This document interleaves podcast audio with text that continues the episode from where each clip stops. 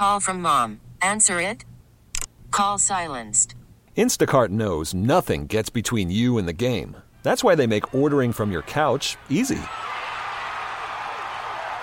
Stock up today and get all your groceries for the week delivered in as fast as 30 minutes without missing a minute of the game.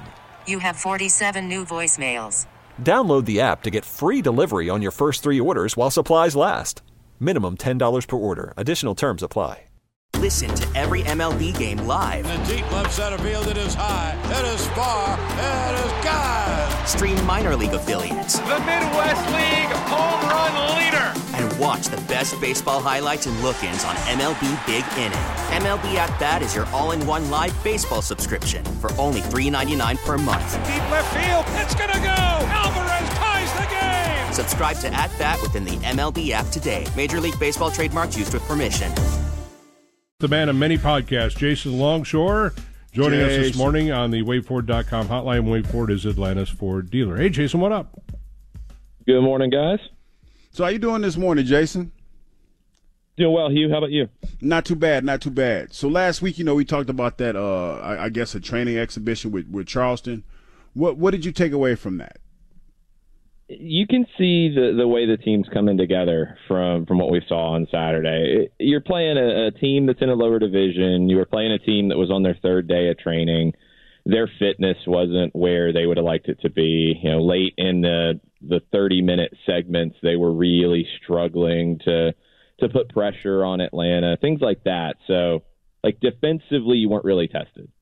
But you could see the way the team was coming together and the way that they want to play. Mm-hmm. And there's really promising signs. It, it looked like it was further along than a month into training with a new manager and a whole lot of new faces. You want to see it under more intense competition, and we'll see that in the CONCACAF Champions League.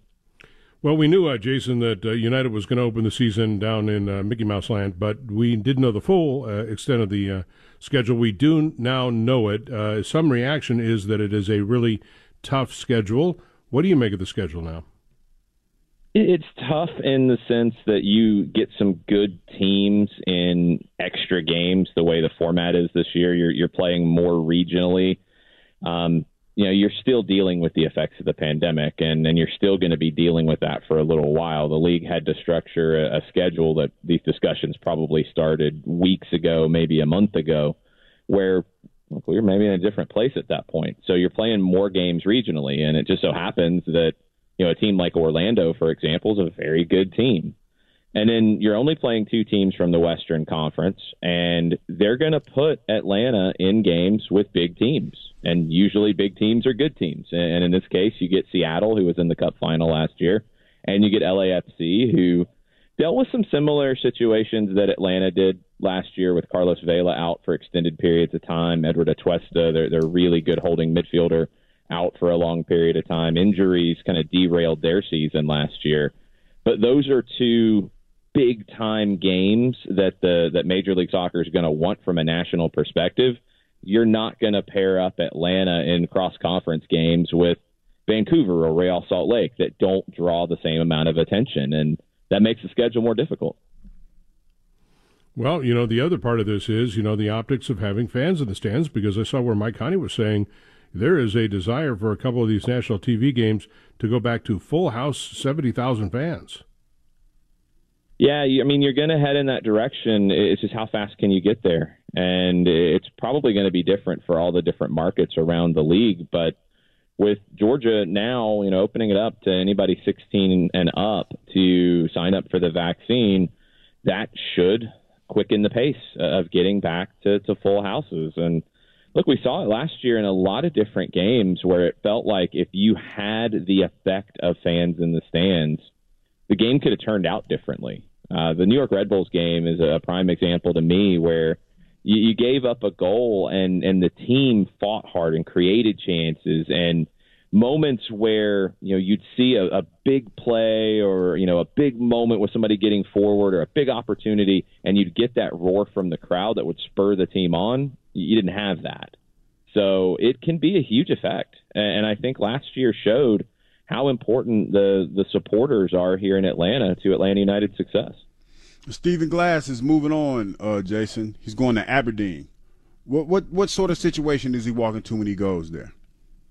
Yeah, it's a huge move for Stephen, and I'm really, really happy for him. I mean, this is a club that he started his professional career at. It's a club that, you know, it has a big place in his heart. And after what he's done here in Atlanta over a couple of years with Atlanta United 2 and then being the, the interim manager for Atlanta United last year, he's ready for this kind of opportunity. Aberdeen is the third or fourth top team in Scotland. There's a big gap financially between them and Rangers and Celtic, the top two teams.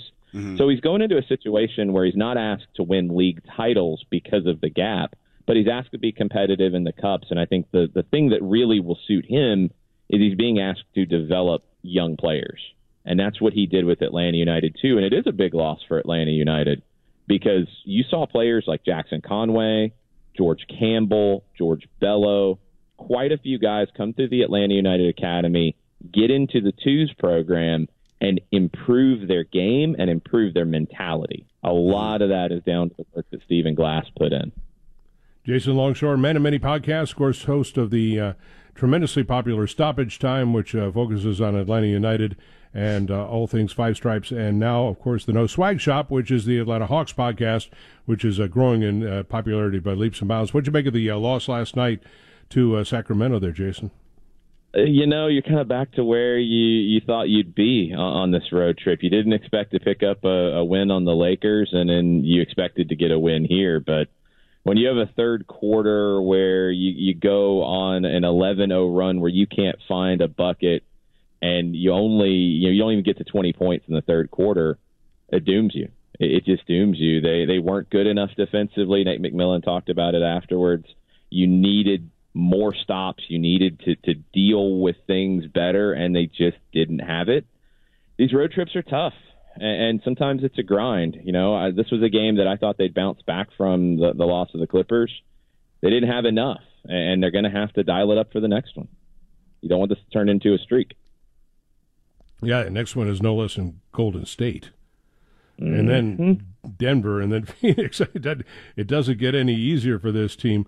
Uh, you know, and, and now we're waiting to see. And uh, DeAndre Hunter last night, of course, he's been on minutes restriction here. Really didn't have much of an impact on the game last night, and I'm not sure how long it's going to take him to, you know, get back to being DeAndre Hunter because I think that's one of the things this team is counting on is that this uh, we'll see the DeAndre Hunter we saw earlier this year, and if we do, Jason, the benefit of that is going to be enormous.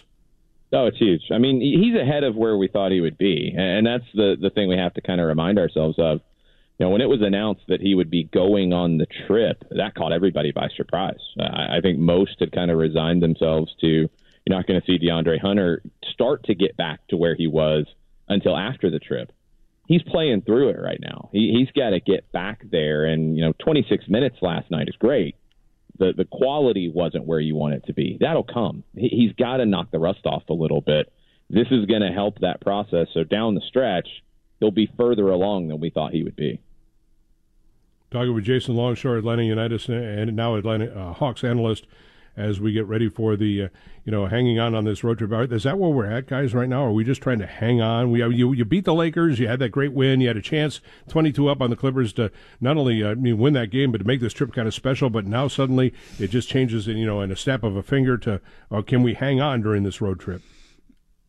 That's what it feels like to me. I mean, Hugh, I'd like to hear your take on it because you, know, you go in and you knew this was going to be tough. And mm-hmm. I mean, Mike Conti said on the No Swag Shop he thought three wins out of the eight games would be a successful trip. I'm still in that ballpark.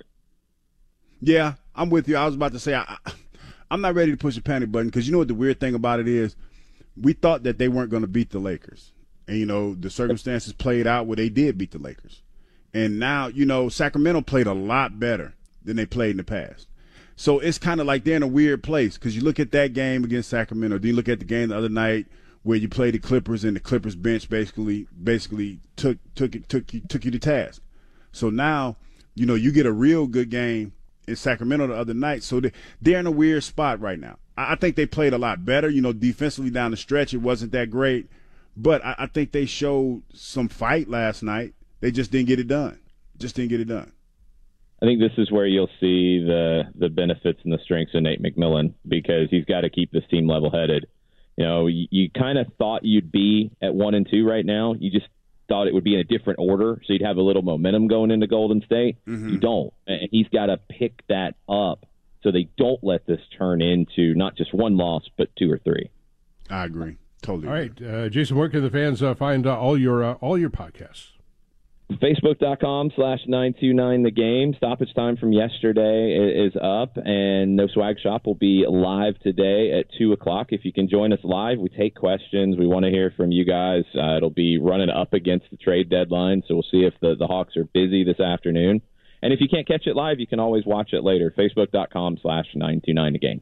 Uh, Jason Longshore, as always, Jason, thanks much. You're the man, Jason. Thanks. Thanks, y'all. Now, with the MLB app, you can get baseball your way.